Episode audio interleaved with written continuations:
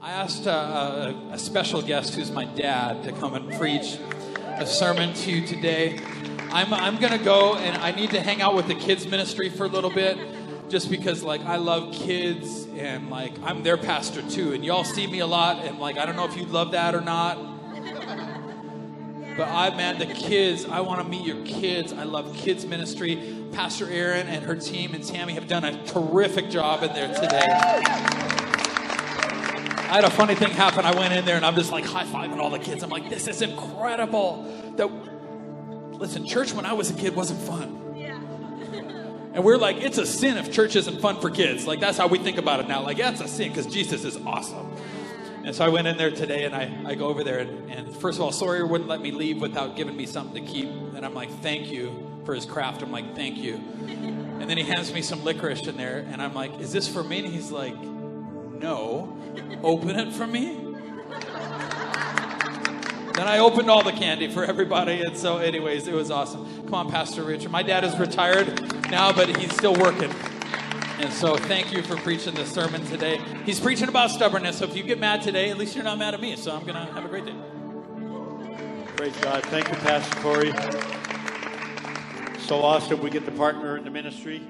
And uh, I'm glad that he's leaving for a few minutes because I have a lot of content here. And so we'll get what we can out of the first service, and then we'll continue in the afternoon service, and then we'll conclude in the evening service. Y'all okay? You're laughing, but you're not amening. There's a difference. I sure appreciate Pastor Corey. You know, he's uh, come a long ways, and uh, uh, from when he was a kid, he was a most stubborn kid. I think he got it from his mom, no doubt about that. And um, but I don't know if her mom, his mom, got it from my dad because my dad was a very stubborn man, and I got some of that. Uh, thanks, Sean. I sure appreciate you there on the keyboard. Sure appreciate going with uh, a, lot of you to the conference this week too, and. Uh, uh, and I know a number of you are here. You were here in the first service, and you didn't get delivered, so you're here for the second service. That's how why you come back, isn't it? Yeah. So we're going to help you deal with stubbornness in your life. Um, my dad was a stubborn man. And uh, I think I got something from him because I, I, I, started going to church, you know, when I was a, an infant. So from three years old, I was getting taught in the church. It took me till 23 to get saved. That's what you call stubborn. And you may not think about it. You may just have failed to be led in the right way. But there is a stubbornness that begins to accumulate in your life. It's like a calcium in, in your life. And uh, it gets a hold of you, and you hang on, you hang on, you hang on. You resist God. That's what really it is. It's a resistance against God. So we want to continue to talk about uh, in this fifth of uh, Pastor Corey's uh, series on resilient. We want to talk about how to get over our stubbornness and get into faithfulness. It's a time we need to make a transition. The power of turning stubborn into faithfulness is in your hand. It's up to you to make a decision. God has given us a mind, a will, He's given us a choice. But we need to come to Him. If we don't come to Him, He's going to find us where we are. And He's going to take us down so that we can become faithful, so that He can use us to fulfill our destiny. He's called us to be a people of faith. And we cannot, faithfulness and stubbornness don't coexist. It's impossible for them to coexist. So I was stubborn, and I'm sure a lot of that came down to Pastor Corey. And but I've, I've found over the years that the, the thing to do with stubbornness, don't despair, don't give up, but turn that stubbornness into faithfulness. God will help you do it. That's why I'm going to encourage you get over to the prayer room. If you have a, any kind of stubbornness about anything in your life, get over there and let people help you.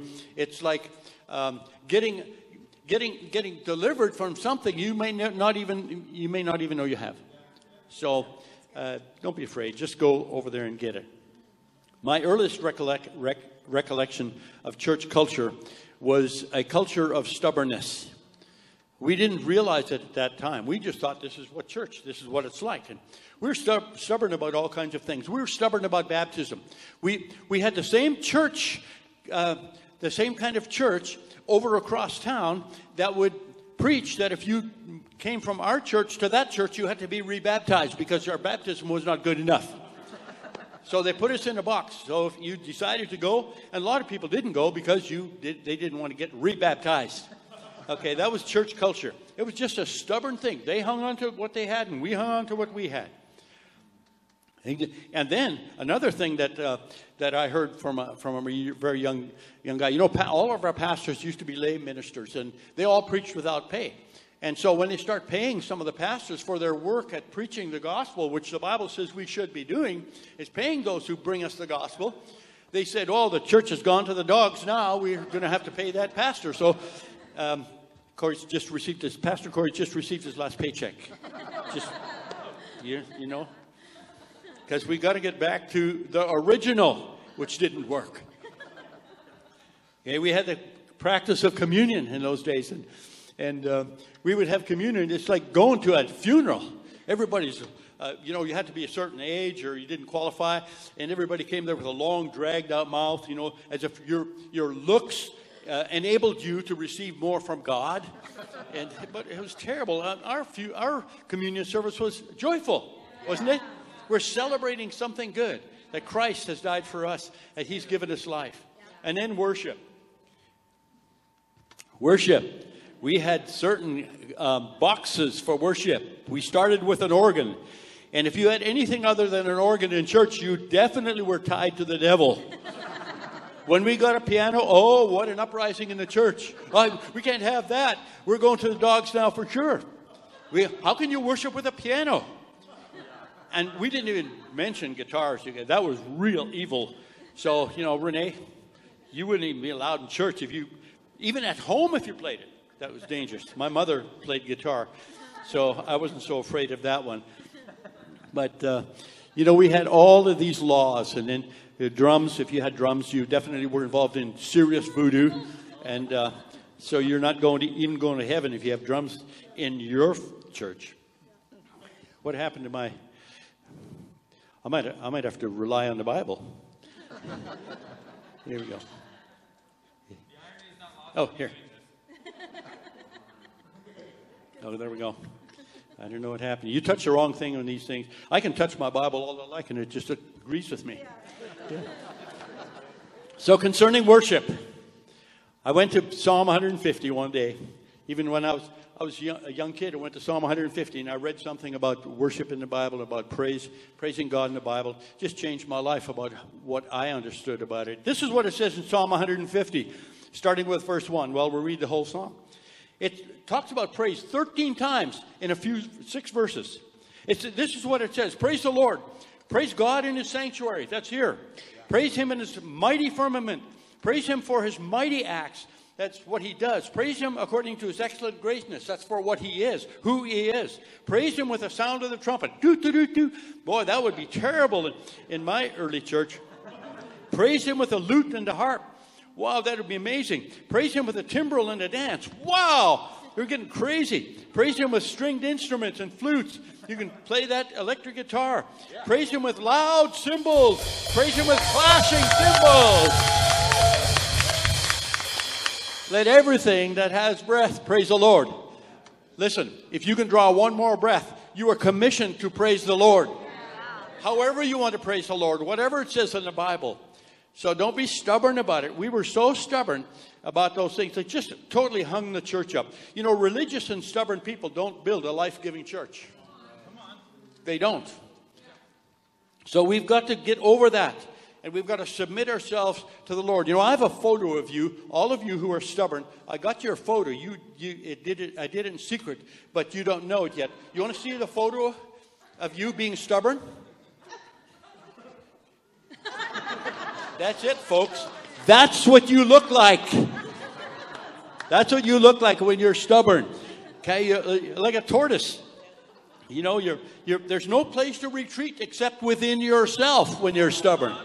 So you tr- retreat within your shell. You can't see except a little bit straight ahead. You can't see to the side. You can't. Nobody can get through the shell, and there's very little movement. Well, we're going to talk about getting rid of that image today. Pastor Corey talked last week about two resilient women, Mary and Elizabeth. They both said yes to God. And he challenged us to say yes. And many people went over to the prayer corner after the service and they said yes to God in a new way. And we've got need to continue to do that. This is not a one-time thing. Get over there, get over there, get over there, and keep saying yes to God. And today I'm going to talk about three stubborn men. And I hope if you have some vestige of stubbornness in you, I hope you'll see yourself in one of these three men so that we can uh, start to get delivered from our own stubbornness. Um, today, I'm so glad that the prayer team is over in the over in the in the other room there. Wait till we get to our new building. We've got a nice room for prayer there, it's going to be awesome. And uh, they're supporting what's happening here in the church right now, in the service right now. So I, I praise God for the people who are praying for us to receive this message. Okay, today I'm going to share about three stubborn men, how God had to deal with them to say yes. God can deal with us in many different ways. Whatever we need, He'll do to get us over that stubbornness and turn us into resilient believers with faithfulness in our hearts. Okay, I'm going to talk about Jacob, the man who was called a, a man of a father of faith. Abraham, Isaac, Jacob, the fathers of faith. You want to be a person of faith? You've got to emulate them. You've got to deal with whatever they had to deal with in their lives so that they could actually come into their destiny as a person of faith. And I'm going to talk about Jonah, the prophet that was like unto Jesus. Some of us have this ministry, this prophet, this, this, uh, this name. We have a placards that we wear. This is who I am in, in the Lord. But there's a stubbornness in us like there was in Jonah. And God has to deal with that so that he can become an effective worker through us to the world. Then I'm going to talk about Saul of Tarsus, a religious fanatic, just like you, just like me, stubbornly following his own opinions, but I've changed, thank God. He's, he took a long time for, for to change me from stubbornness into faithfulness. And He can do it with any of us.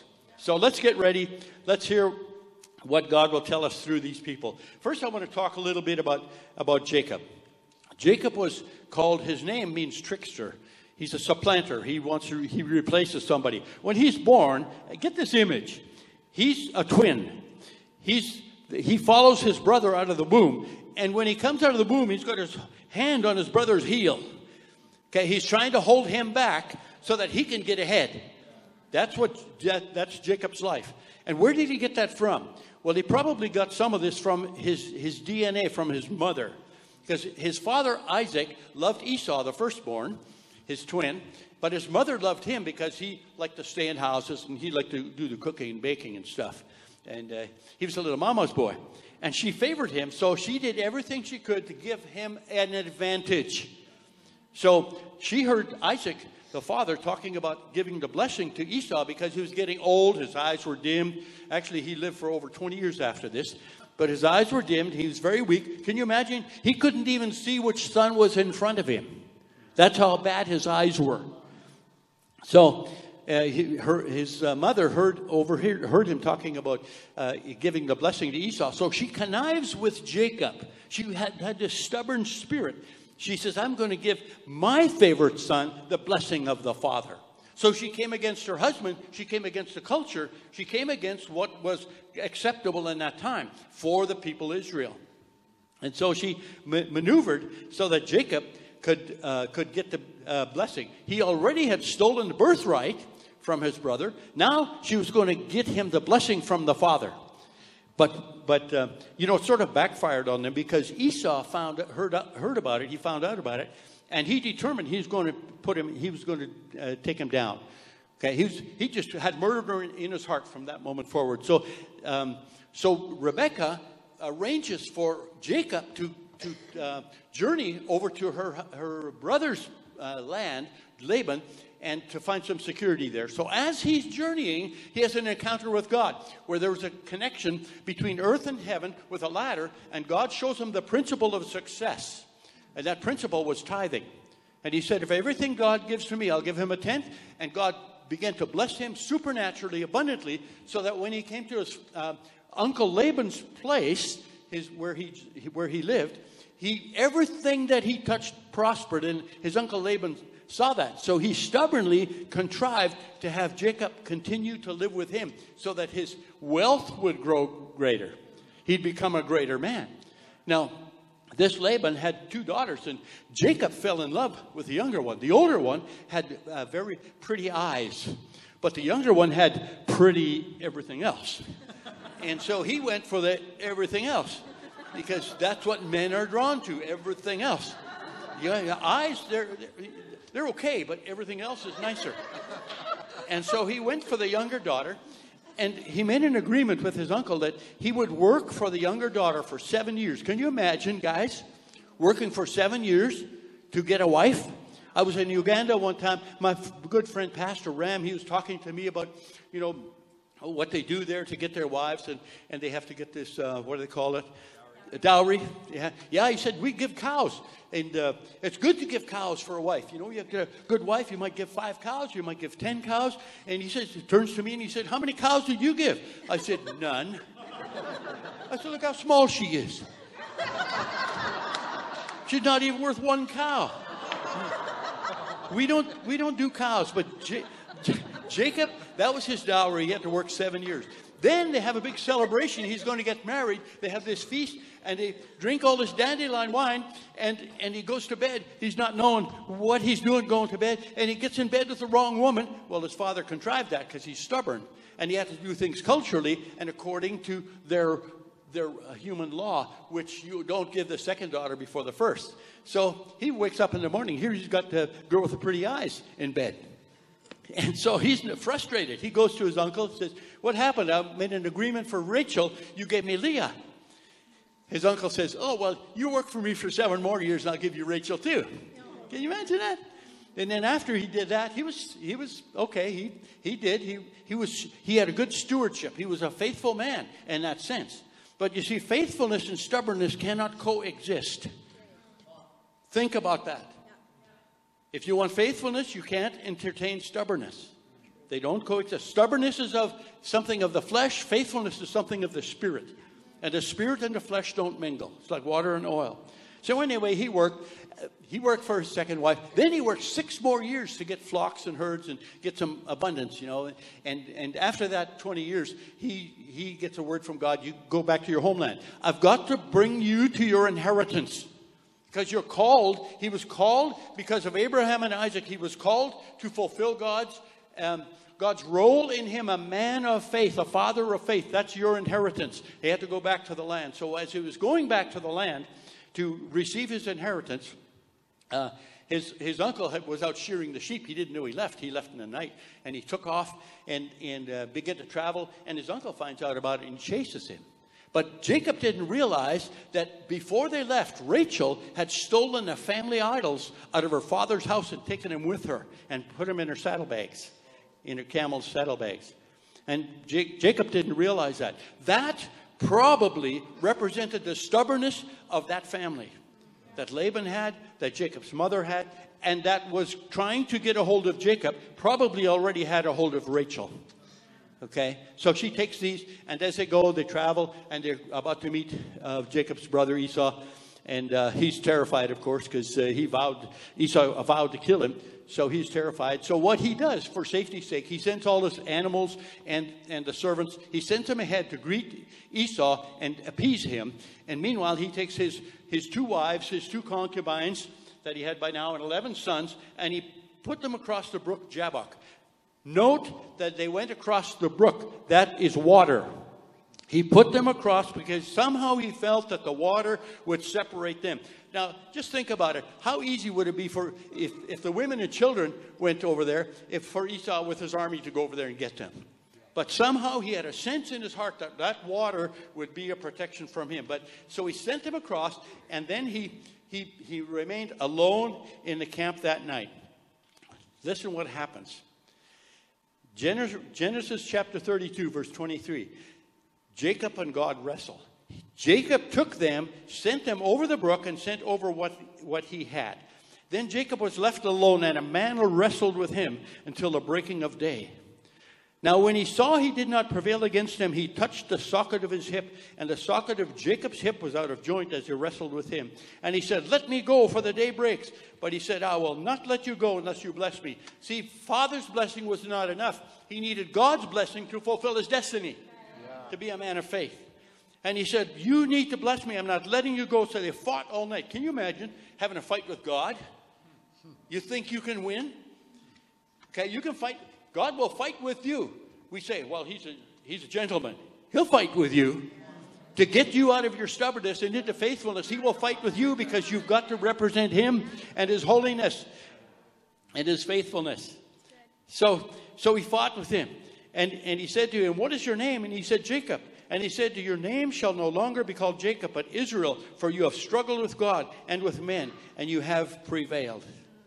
So he, they had a battle. And so, uh, right at the break of dawn, after they'd been fighting all night, can you imagine how strong a man Jacob was? How stubborn that he could fight with God all night long? And he couldn't, pre- God couldn't prevail against him for all night long. He hung on to that stubbornness, hung on and hung on until the break of day when God touched his hip joint where he felt some pain, and, and that caused him to give in. And it's interesting, the Bible says Jacob walked with a limp all his life. Now, some of you maybe have come in here with a limp. Some of you might go out with a limp to remind you that God will prevail over you to fulfill your destiny, your call that He has for you, to walk in faith and faithfulness with Him. Now, look what happened immediately after they had the battle, and God changed His name, like He changed Abraham's name. To, he changed Abram's name to Abraham. He changed um, Jacob's name to Israel, because Israel means prince with God. And he wanted him to be his prince.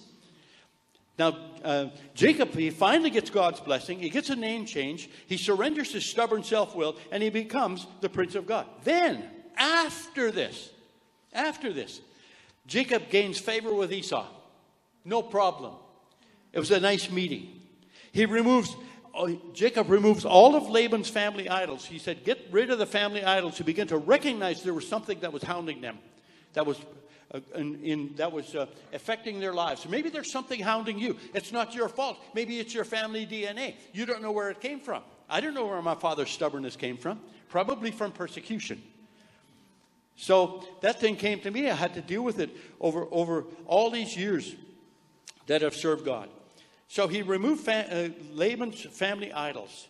Then the nations began to fear him. Every place he went, all the nations were afraid of him because God put the fear of, uh, fear of God on those nations. Because now uh, Jacob was starting to flow in faithfulness. Then God appears to him and confirms the Abrahamic covenant. Same covenant he gave to Abraham. I'm going to bless you and you'll be fruitful and multiply, and your, your descendants will be like the, the, the, the sand on the seashore. That same covenant. Then Rachel give, dies giving birth to Benjamin. I'm just always wondering why Rachel died at that time. She had the 12th son of Jacob. And of course, Jacob, you know, was the father of the 12 tribes. I just wondered if Rachel just never ever gave up that stubbornness and eventually it, it killed her she, as she was giving birth to her youngest son, Benjamin. So Jacob began to see that stubbornness cannot coexist with faithfulness. I want to challenge you with that today. And I want to state to you today that stubbornness and faithfulness cannot coexist because one is of the flesh and one is of the spirit. Give up the flesh. Don't give up the spirit, give up the flesh and begin to flow with God. Secondly, I want to talk a little bit about Jonah, God's prophet. Starting to read from Jonah, chapter 1. Should read that whole book. Go home tonight and read it. Four chapters. Take you less than 30 minutes. Amazing story. Now the word of the Lord came to Jonah the son of Amittai, saying, Arise, go to Nineveh, the great city, and cry out against it, for their wickedness has come up before me. You know, Nineveh was a terrible city. The, the people there were so cruel, they, they, they had the most cruel um, uh, punishment for all their, their slaves and, and their, their captives, Assyrian city um, of Nineveh. Terrible wickedness. And God saw the wickedness Jonah also was very aware of the wickedness. God saw the wickedness needed to be dealt with with mercy. Jonah thought the wickedness needed to be dealt with with judgment. Because okay? he had there was something about Jonah. He had a stubborn heart. It says this, but Jonah, when he gets the word from God to go and preach, he ro- arose to flee to Tarshish from the presence of the Lord. He went down to Joppa and found a ship going to Tarshish. So he paid the fare, went down into it to go with him into Tarshish from the presence of the Lord. He could have gone to Caesarea, which is close to Nazareth, where he came from, but he goes down the coast where nobody knows him. And he can come and posture and parade and just pretend he's just an ordinary traveler and he pays the fare. You see, if you don't do what God says, you may save yourself a 500 mile walk to go on a 2,000 mile boat cruise, but you've got to pay the fare. And if you do what God wants you to do, he will pay the fare. But he chose even to pay the fare because he was resistance against, resistant against God's idea of giving repentance to those people. So his stubbornness puts his stubbornness puts everybody in peril. Listen to what it says. He, he decided the cruel Assyrians did not deserve forgiveness. He knew God would be merciful, so he went the other way. And as soon as he got on that ship to go the other way, a great storm arose. If you persist in stubbornness, there's going to be a storm in your life, and you'll go from storm to storm to storm all your life if you don't give up the stubbornness. Today's a great day to say, Lord, let, let, this, let this be delivered from me. Let this seed, even if I don't know where it came from, or I don't know uh, the power of it yet, but let it be removed from me. Get help. Get over to the prayer corner, get help. The stubbornness put everybody in peril. It affects everybody around us. All these sailors who were pagans, they threw their cargo overboard just to try to save their lives. Then they find Jonah sleeping in the bottom of the boat. He's so exhausted from his emotional resistance against God, he's, he's just comatose. And finally, they find him there and they bring him up and they said, You know, we got to get, you know, we got to find out what's the cause of this storm. Let's draw lots and, and see whose fault it is. So as they drew lots, God puts the finger on Jonah's lot. And he says, He confesses, I'm guilty. And he says to them, You know, I'm the one who's guilty, and the only way you're going to save this, this ship, the only way we'll get out of this storm is if you why didn't he just jump into the sea? He asked them to throw him into the sea. Why not just jump in? Because that would be suicidal, which he was sort of suicidal. But he understood the authority and the principle of somebody throwing, somebody with authority throwing you into the sea. Then it would be effective. That's the picture of baptism. Where God wants us to be baptized in the water and somebody with authority has to put us in the water. When we're stubborn, we need to, maybe it's good to have another baptism. Let's go get, I feel like getting baptized again. Just in case there's more stubbornness, which there probably is. I think maybe I, I should be the first one to get baptized in the new building. Let's get it cleaned out. So he said, pick, pick me up and throw me into the sea, then the sea will become calm. Jonah needed that baptism in water to get delivered from stubbornness. He, then he gets swallowed by a fish. Can you imagine? Getting swallowed by a fish.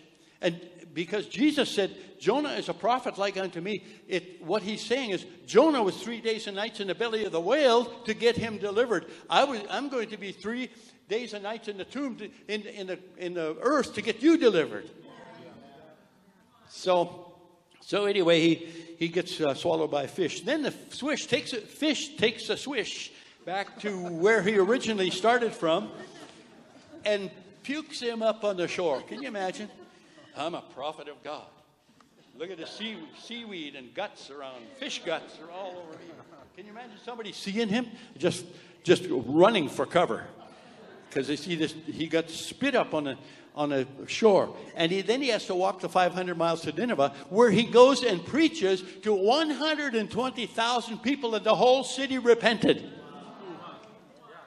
And he was trying to stop that from happening because of his own personal opinions and his own stubbornness. When God had a, such a great work of mercy planned for him. That's the story of Jonah. Then Jonah goes to the east side of the city, and it's a hot day, and he builds himself a little shelter there. God, God makes him a, um, uh, he makes a shelter, and God makes him a plant. Plant comes up over his head. Must have been a nice big palm leaf over his head, giving him some shade. And then, as he's he's still moping and grousing about all these people getting saved, you know, because he finally obeyed God the second time around, and he's grousing about that. So God creates a worm to come and bite a hole in the plant, so the plant dies. And see, God's in charge of the plants and the worms and everything. Then God caused a vehement east wind to come and blow, and and, and Jonah says, "Oh, I." He God comes and talks to him. He says, "Oh, I may as well die." That suicidal spirit was still in him. There was still a little bit of stubbornness in him, even though God used him to get his work done. he still needed a little more work in his life.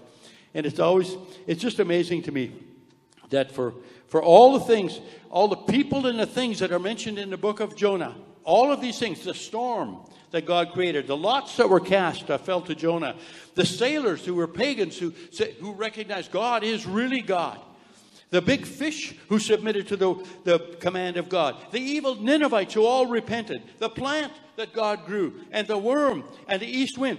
Everything was dis- dispensed by God. The only one that would not receive it was Jonah. Every other thing submitted to God, but Jonah, the prophet, wouldn't wouldn't submit to God. He wouldn't obey God. Now let me talk about maybe maybe that's you. Maybe you're a Jonah. You know, I, I developed a message one time called "Throw Me Overboard," and sometimes we need to we need to have that happen to us. We need to recognize who we are and say, "God, God, throw me overboard." So I can get, uh, I can get restored. I want to talk a little bit about Saul of Tarsus. I only got four minutes. He's a well schooled Pharisee, religious, committed to his cause, fervent in spirit, loved the Lord, sort of, fruitful. He had a good team around him, just like all of us, right? Yeah, we're so fervent for God. But he was well schooled in the, in the, in the uh, sect of the Pharisees. So it was a human schooling that he got. So here he's on his road to Damascus. You all know the story of where you know Stephen comes and preaches to them, and he says, "You're the guys who killed this Jesus who saved, who came to save you," and and they they killed him. They stoned him. And Saul was agreeing to this. In fact, that was his whole life and ministry was collecting all the followers of Jesus, putting them in chains, and bringing them back to be judged. And some of them got killed because of that. Think of how many kids were orphaned because of Saul's ministry because he was so fervent and he was effective and he had a lot of experience in how to do this. So they're on the road to Damascus to destroy some more Christ followers. Going o- over to Damascus. He's got a self satisfied smile on his face. Can you just see him talking to all his buddies, you know, that are around him? All these, these uh, guys that were trained with him, talking with him, saying, Why did we ever cool that guy, eh? Hey, we put him, put an end to all his spouting off about this Jesus. We, he's just so stubborn and hard in his heart. And so he's got this, he's got this big grin on his face.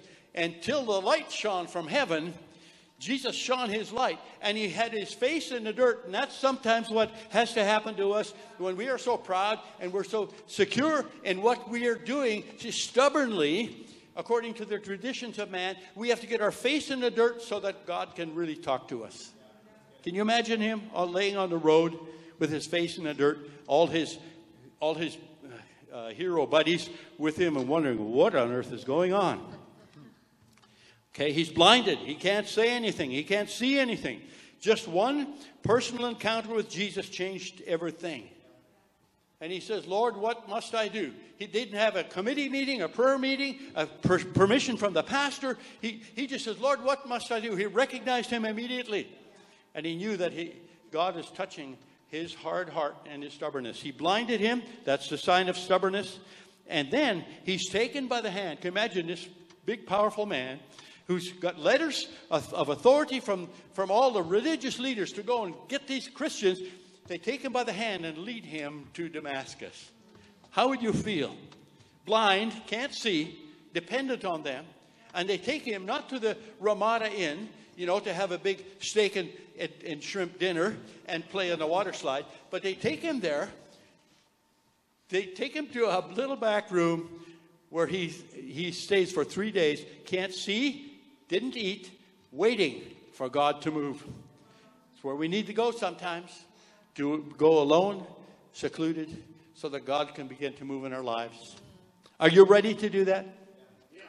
Just one personal encounter with Jesus. His public image went down the toilet. Are you ready for your public image to go down the toilet? In a back room, some, somewhere, in, in, in obscurity, and God talks to a little man called Ananias, only once mentioned in the Bible, but you'll see him someday. He, he's the man, he's the one that changed Paul and gave him a new name called Saul. changed Saul and changed his name to Paul because he had an encounter with Jesus and got rid of that, stu- that stubbornness. he gets a visit, he gets a miracle, he gets saved, and hallelujah, he gets baptized. And I, I have a feeling that as we get into our new building, and there, there's going to be an opportunity for us to get baptized. Men, some of you have been stubborn. Ladies, some of you have been stubborn. Some of you young people have been very stubborn. It's a good time to say, let me get rid of this stubbornness. Let put me in the water and get me baptized so stubbornness can go along with all the old evil that's in my life. So let's do it. Let's do it. And if it takes me to go first, I'll go first because I still need that as much as anybody needs it. How about you? Are you ready to give up your stubbornness? Let's get over. I'm going to pray for you and then uh, take a chance. Just take a chance if you've got any of that in your life and get over there and let the prayer team help you get over that. Let them, let them, it's like a baptism again. Get you uh, out of out of where you are into where God wants you to be. Turn your life around. Move, moving from immovable to unstoppable, from stubbornness to faithfulness. Let's pray. Father, I want to thank you today for your goodness, your love, and your power, the power of your word. I want to thank you for how you're inter- interested in us individually and you're committed to us individually to meet us individually so that we can be free, so that we can move into our destiny that you have for us. We want to thank you for all that you're doing today. We give you the glory for all that fruit in Jesus' name. Amen.